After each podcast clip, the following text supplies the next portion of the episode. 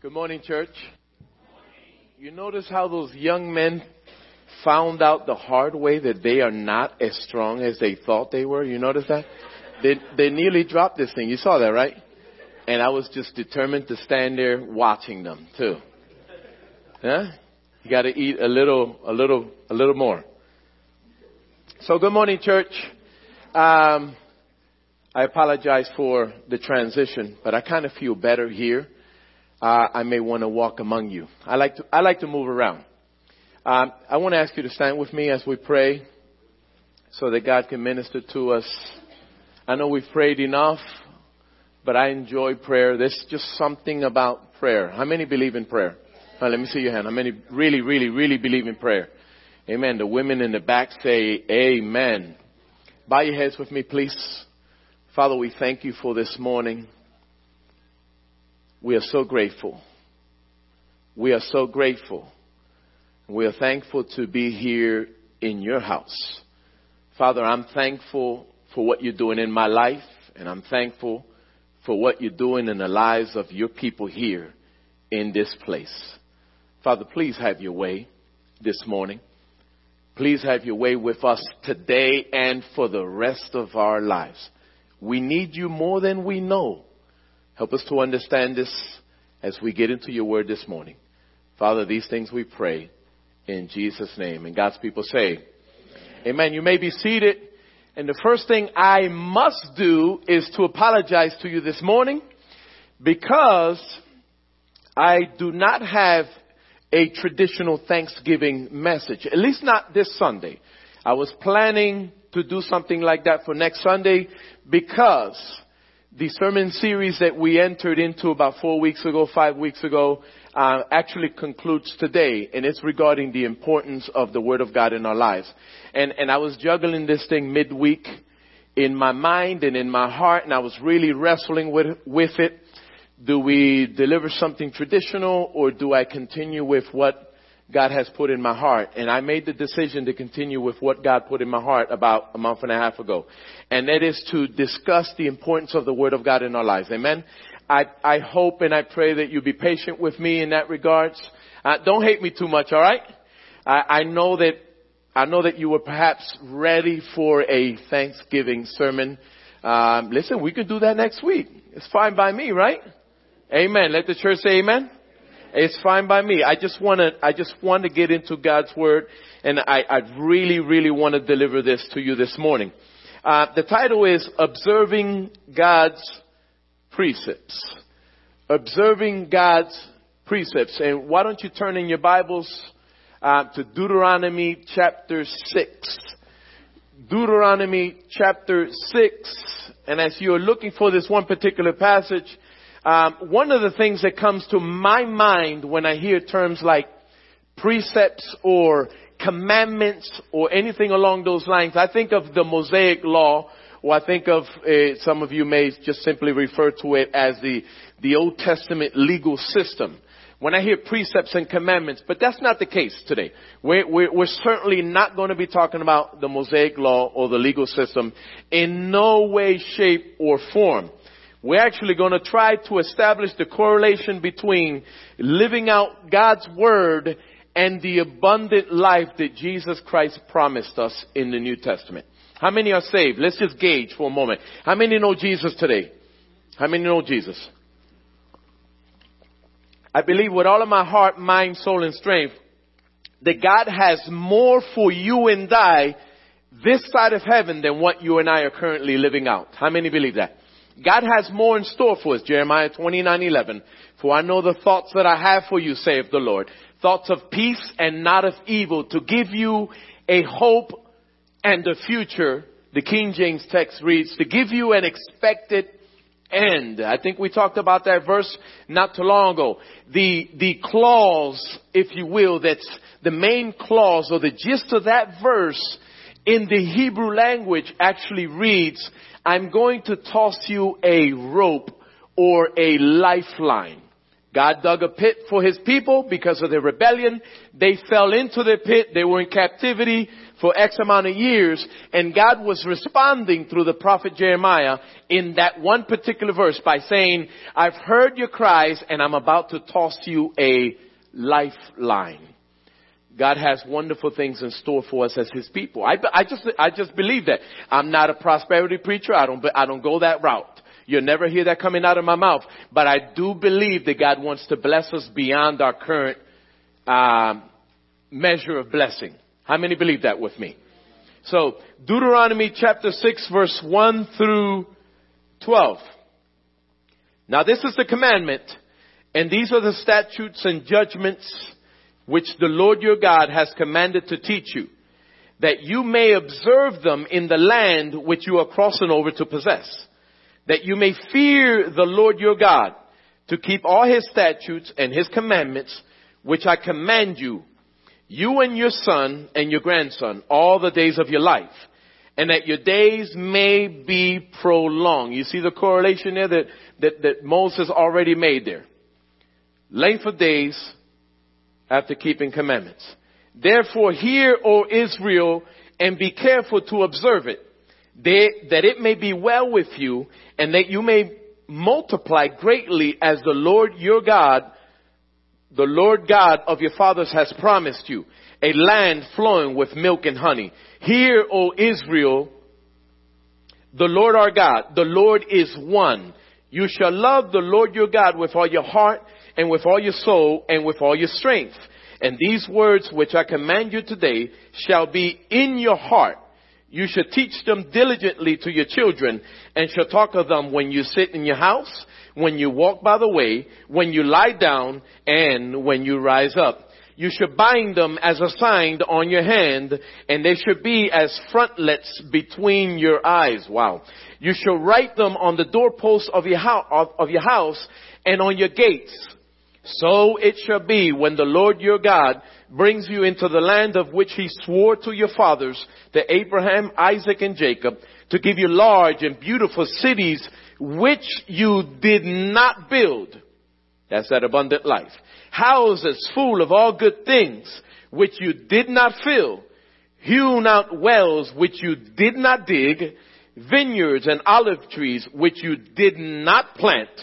When you have eaten and are full, then beware lest you forget the Lord who brought you out of the land of Egypt from the house of bondage. when I first read this passage, the first thing that I took note of is the transition that is, a, that is actually taking place in this one particular passage concerning God's people. They are about to enter into the land of promise, the land flowing with milk and honey. But right before they entered, God made sure that He set apart a significant amount of time for His people to hear instruction concerning their future freedom in the land. How many know that there's a price to pay for freedom? How many know that? There's always a price to pay for freedom. I'm I'm going to give you an illustration right here, right off the bat. Um, and it's personal.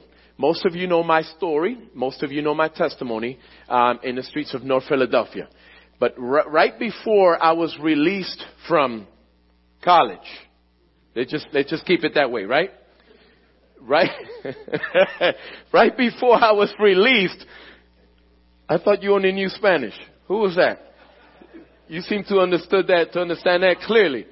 So right before I was, I was released from, from college, I learned right away that there was a standard that I have to live by in order to retain my freedom. There was a price for me to pray, to pay. In other words, I had to follow instructions. If I did not follow instructions as prescribed by my parole officer, I was going to be going back to jail. I was a counselor, my counselor that Thank you for helping. I put my business out there like that. So listen, I had to follow instructions in order to retain my freedom. And the same thing applies for you and I, spiritually as well. As a follower of Jesus Christ, I have agreed to do exactly that because my Christian life depends upon it. And we're going to look at some verses here today and we're going to discover this truth. And this message, I don't know how you feel about it, but it's important to me because when I consider the spiritual landscape of society today, we are not where we used to be. I'm not talking about this church. I'm talking about society. Society, secular society has forgotten God altogether. But how many know? I mean, I, I know we don't often enjoy talking about these things in the church because the message ought to be a blue sky message, right? When we come into the house of the Lord. At, at least many of us are accustomed to that sort of thing. But listen, it's frightening to think about the trend that is taking place in the house of God the influence of the world has crept into the house of God because we have forgotten God's precepts. We have forgotten the correlation between observing the word of God or the law of God, if you will, not in that legal sense. We're not addressing salvation here today. Amen, somebody. We are not talking about salvation. We're not talking about losing salvation. We're talking about experiencing the fruitful life as promised by our God in the New Testament. That's what we're talking about here tomorrow, this morning, and that's what this message is about. It's about the correlation between obedience and realizing the abundant life promised to us in Christ Jesus. Look at verse 2 and 3 in this text, please.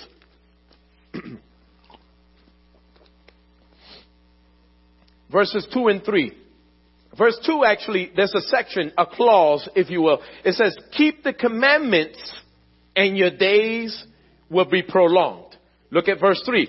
It says, listen and be careful to do it so that your days may be well. Listen and be careful to do it so that your days may be well or that your days may be prolonged. This is not just an Old Testament principle. We're going to keep going.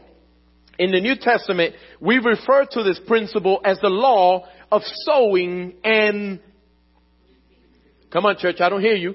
We refer to this law as the law of sowing and the law of sowing and reaping. And the classic verse is found in Galatians chapter 6 verses 7 and 8.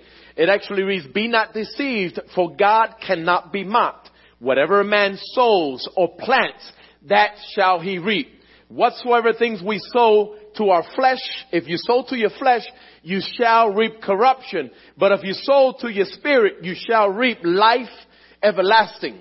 I'm talking about the here and now. In Christ Jesus, we have the privilege of receiving God's unconditional grace, His unmerited favor. But listen, my Christian experience this side of heaven did not stop when I said yes to Jesus Christ and I experienced that regeneration or that new birth. It didn't stop then. I want to be fruitful this side of heaven. How many want to be fruitful this side of heaven? I want to be fruitful this side of heaven. I want to experience all that God has for me this side of heaven. I'm actually praying for that, that, um, I'm praying for God to touch Vet's heart and Jen's heart because I want that BMW. I just want that BMW. That one particular BMW, the one he has. Vet said that's not of God. So the point that I'm trying to make thus far is that God wanted, we're talking about the people, we talk, we, we're back in the passage. God wanted his people then to recognize the need for genuine heart change. For genuine heart change. Look at your text, look at verse 6. These words which I am commanding you today shall be in your these words which I am commanding you today shall be in your, come on church, shall be in your heart. God was not instructing his people on going through the motions. He is not, he wasn't just simply seeking to waste his breath if you will.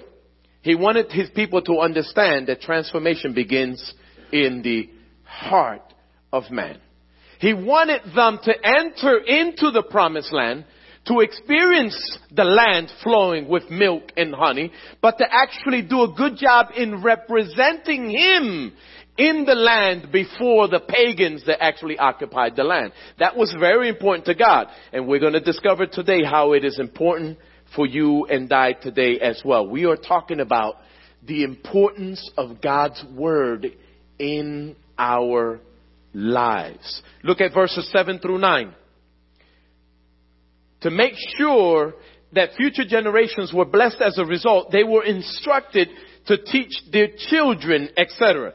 Verse 7 says, or reads, you shall teach them diligently to your children.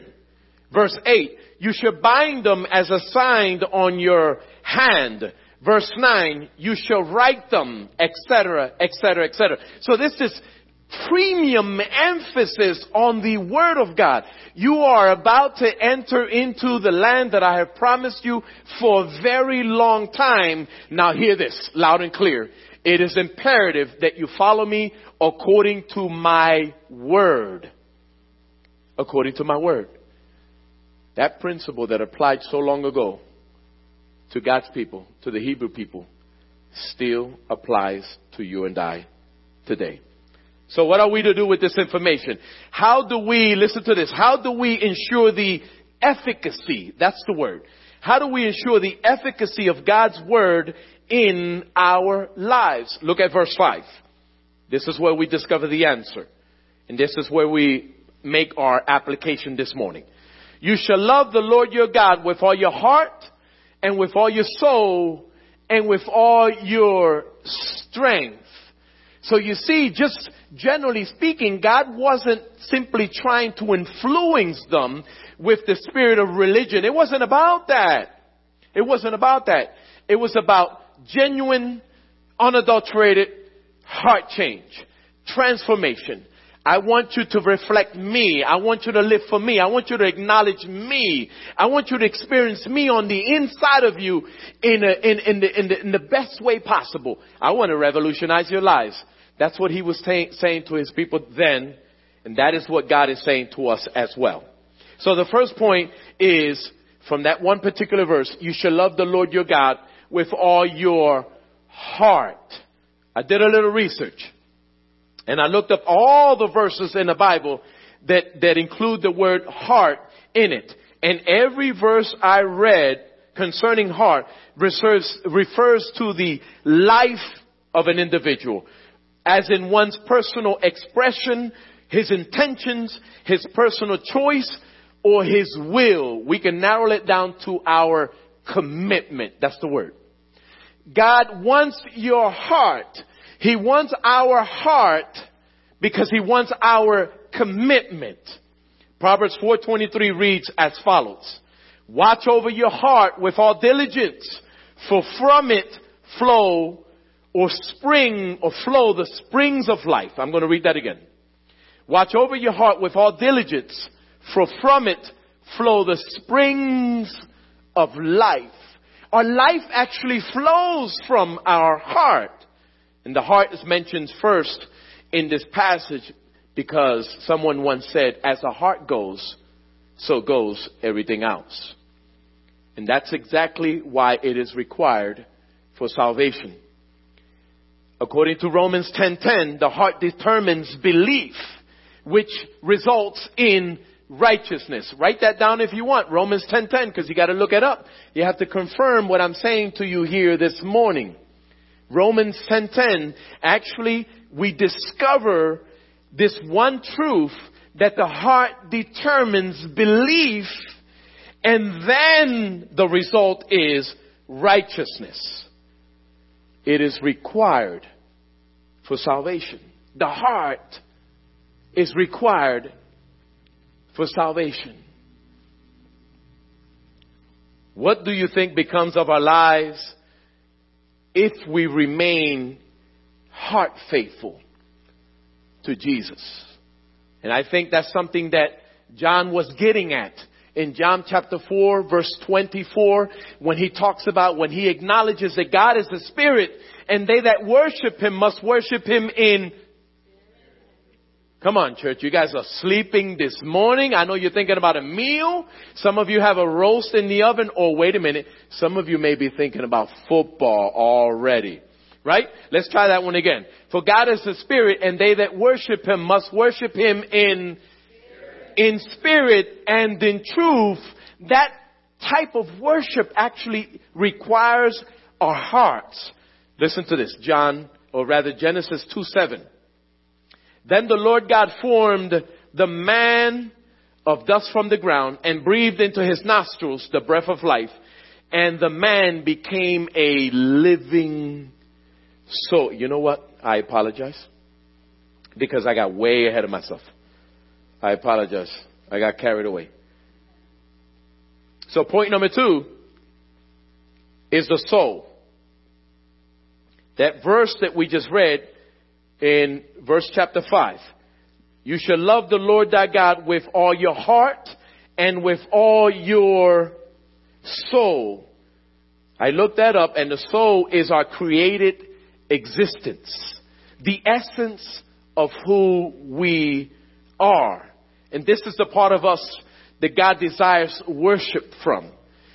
He desires our genuine and authentic worship. In other words, he, he wants us to fully consecrate ourselves to Him. He wants us to fully devote ourselves to Him because anything short of that just won't get it. It just doesn't work.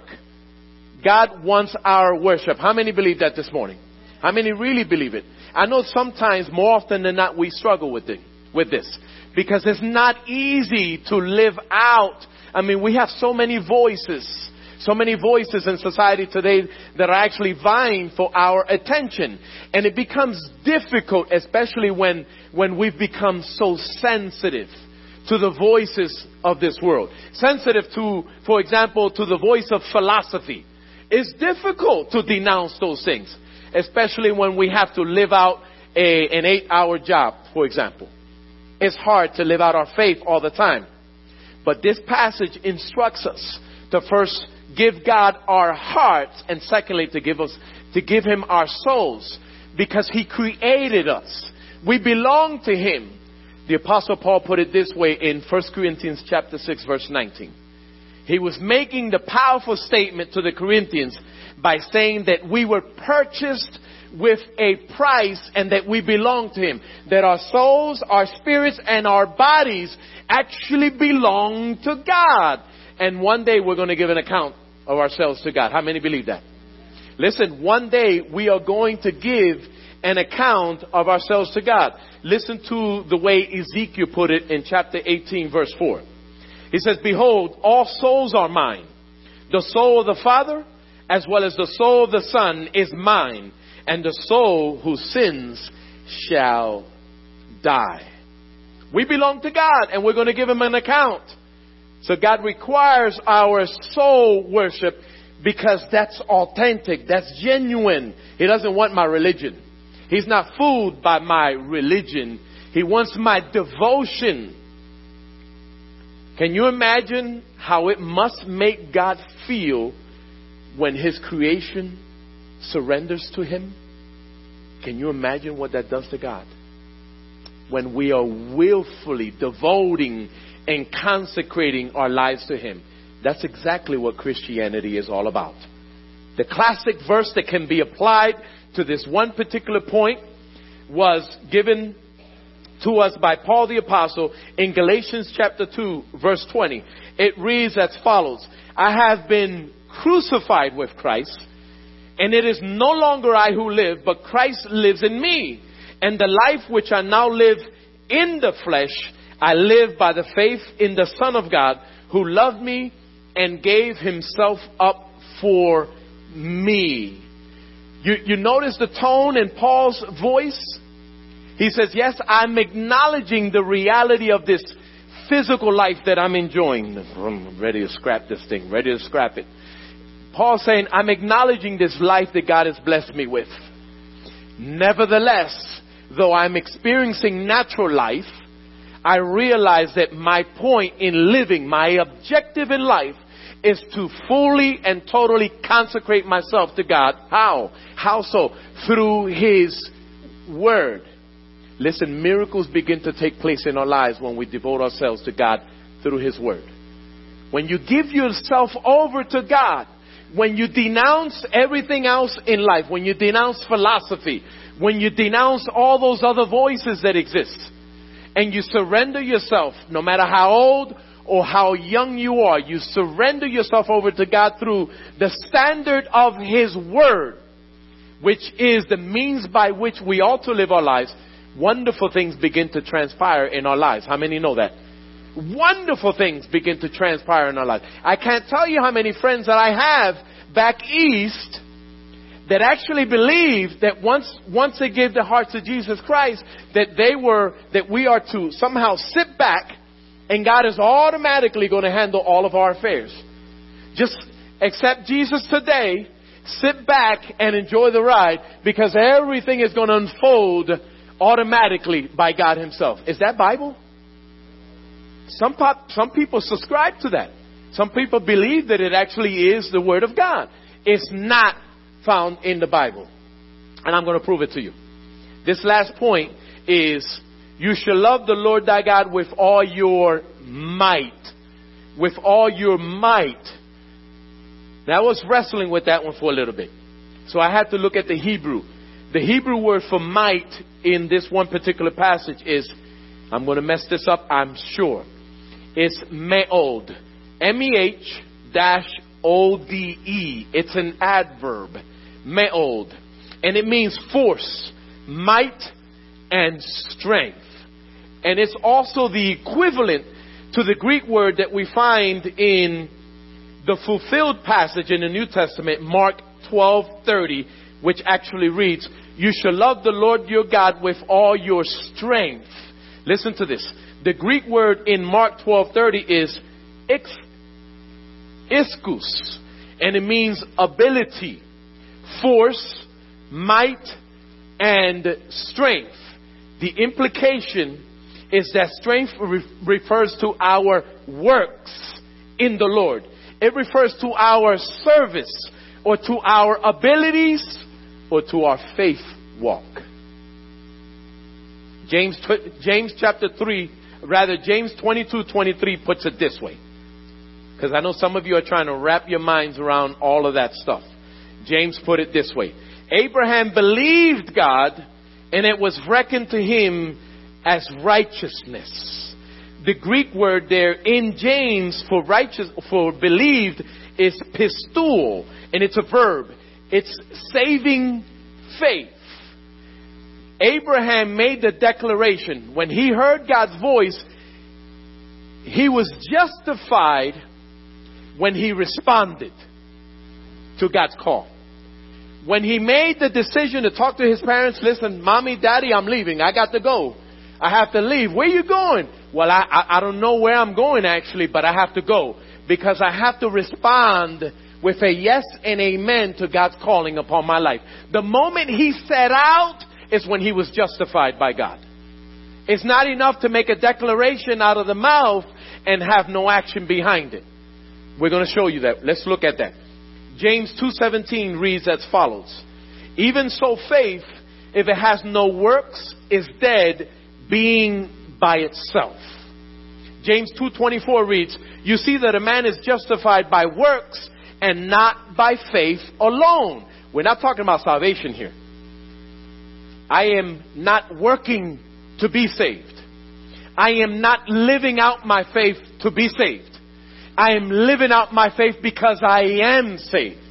I am serving God today with all my heart, mind, soul, and strength, not to be saved, but because I am saved. I am a defender of the gospel today, not because I want to be saved, but because I am saved. I'm not preaching this morning the way that I am because I want to be saved or because I want you to be saved, but because we are saved. If you, in fact, know Jesus Christ here today. God is addressing our heart, our soul, and our abilities our service to Him in this one particular passage. And I think that it behooves us, if we truly want to experience a difference in our lives. Let, us just take a survey. How, how many of you want to truly be blessed by God? Now, now we are blessed by God in the most important way. In the funda- the most fundamental way in that we know Jesus. If you know Jesus, listen. Hallelujah. Thank God if I, if, if, if, if this roof falls in on me right now or on us right now, listen, I'm going up yonder. I'm going up yonder and I'm ready. And I don't know about you, but I'm going up this way. Listen, look, look. I'm going up like this. You, you got to pick your flight posture. You, you got to pick it out. That's Bible. Cartagena 1 9. That, that's the reference. God wants to bless us this side of heaven. And I'm not talking about materialistically. I'm talking about fruitfulness. There's more to God than what you and I are currently experiencing. There's more to God than what you are currently experiencing. And if you want God to invade your life, you have to contribute. We're not talking about salvation. I'm going to keep introducing that in there because I don't want anybody to misunderstand me. I'm talking about this growth thing, this developmental thing. I'm talking about the Christ in me enlarging himself, enhancing himself within me. I, am talking about change of character, change of personality. I'm, I, I don't want to think the same way anymore. I don't want to behave the same way anymore. I don't want to talk about that behind his back anymore. I'm, oh, you, you see? That's how the human heart operates, right? Of course, I'm joking, but Jeremiah 17:9 reads, "The heart is deceitful above all things and desperately wicked. Who can know it? The devil's not my worst enemy. I am. And therefore, if I follow, if I take heed to God's instructions in this passage, I'm going to give him my heart. I'm going to give him my heart because that's my commitment to him. That's my heart. My life flows from my heart. He wants my commitment. I'm going to give him my soul because that's my worship. That's my devotion. When I consecrate myself to him, I am devoting. I'm saying, I belong to you not simply because you created me, but because you died for me. You shed your blood for me. And if I want to experience you, Lord, here I am. Have your way in my life. And lastly, might or strength, aka ability or service. My service to God. My works, my action, my verb. He wants that from you and I today. Because there's a dying world out there. Let's gauge it this way. With a show of hand, how many know somebody who doesn't know Jesus personally? Is it possible? Perhaps. I'm reaching here. But is it possible that there are unsafe people in my circle of friends and family members that I, or rather that God, may only reach through me? Is it possible? that there are people in your life that God has placed you in so that you can make a difference in their lives. I know that we're not responsible for saving anybody. I can't save anybody. That's the holy. I'm about to. I'm about to scrap this. It, it's just. It's not. It's not working, Joey. It's not working. I'm ready to go to the good old classic microphone right, right in my hand. It's not working, brother. so, God wants to use me to make a difference in my family members' lives. Stephanie, right? He wants to use you. He wants to use you. He wants to use us all. When I am, what I am saying is that we identify most with the Lord when we are living out His Word. We identify most with the Lord when we are living out his word. I don't know about you, but there are pitfalls. There's, I got some issues, right? My issues got issues. Your issues got issues, right? And sometimes we think badly, and I'm talking in spiritual terms. Listen, sometimes we're dragging around some stuff. You ever walk down the street and you and you see a, a those dog sitters and they got like a million leashes and all these yapping dogs behind them. Listen, that's a funny sight to see, right? We don't see that back east, back in Philadelphia. I think that's a California thing, right? No? it's everywhere, actually. Think in terms, think in spiritual terms. How sometimes you and I, because of our failure to give God our hearts, because of our failure to devote our souls, our lives to God, because of our failure, sometimes, right, to exercise our service to God, whatever that looks like to you. Sometimes we walk around just like that dog sitter with a bunch of leashes, with a bunch of pet sins that we are dragging down the street. Little yapping issues, those difficulties in our lives. Paul the Apostle put it this way the sins that easily beset us. We live with those things. You know that, right? I, I, I, I can, listen, I have them. I got, I, I'm not perfect. As my wife. As my wife. I'm not perfect. But I'm striving because I love Jesus with all my heart, mind, soul, and strength. Now I have to close. I want to get to dinner just as badly as you do. The ladies say amen. Just as the Lord meant business with his people long ago about keeping his commandments in order to prosper in the promised land, he desires, he desires no less for you and I to follow through with his principles in order to afford us the promised life in Christ Jesus. Or the life he promised us in Christ Jesus. John 10 10.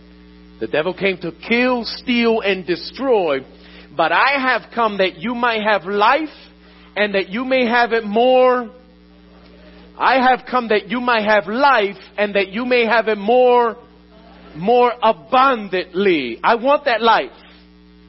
I, listen, forget about lotto and, and, and, and, and all that other stuff. I, I don't need it. I don't need it. I don't need a million dollars. I just don't need it. I don't even want it. Not if it's going to hurt me. You see, if I don't have the capacity to handle it, which I may not, then it may destroy me. I don't want that. I'm not asking God for finances. I'm not even asking God for my physical health. I'm asking God for a heart filled with understanding.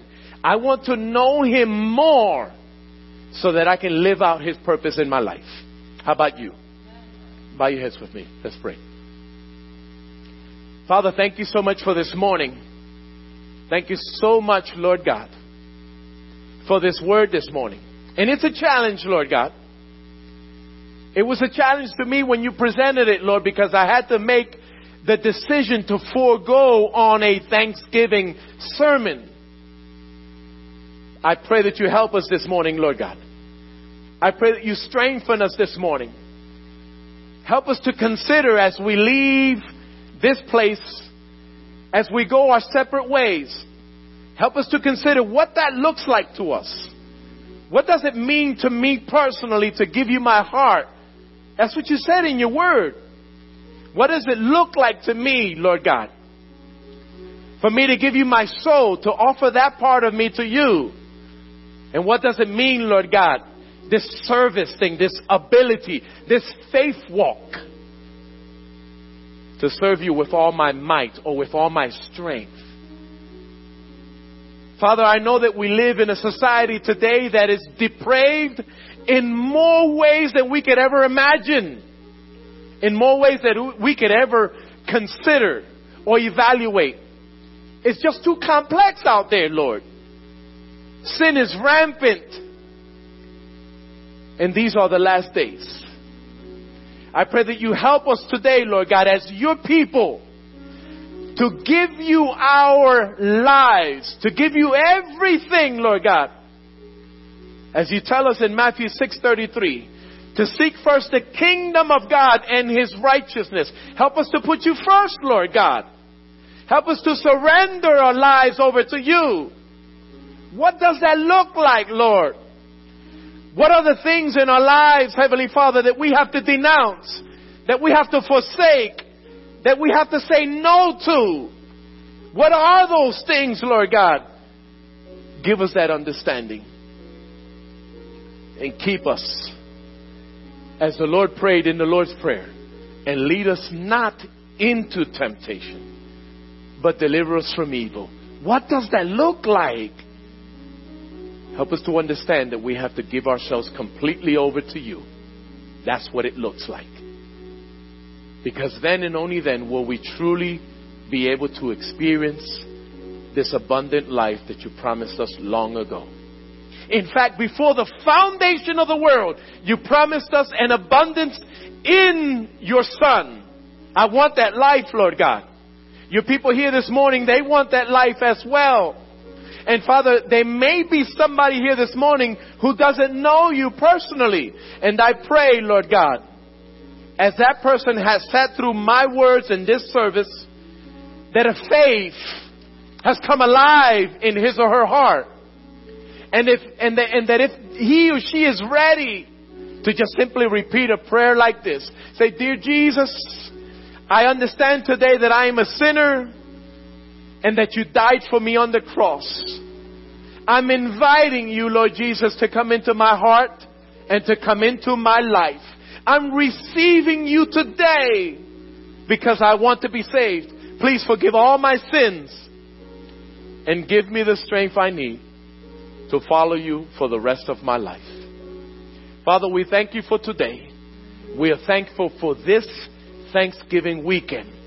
We are thanking you in advance for the meal that we're about to partake in. We're thankful for the fellowship that we're going to engage in. We are thankful for relationships and for family members that are here with us this morning. We love you, Lord, and we devote our lives to you now in Jesus' name. And God's people say, Come on, one more time. God's people say, One more time. God's people say, Amen. God bless you guys. Look, I broke a record. 1208. Not 1235, not 1240. 1208. So you can't complain. God bless you guys.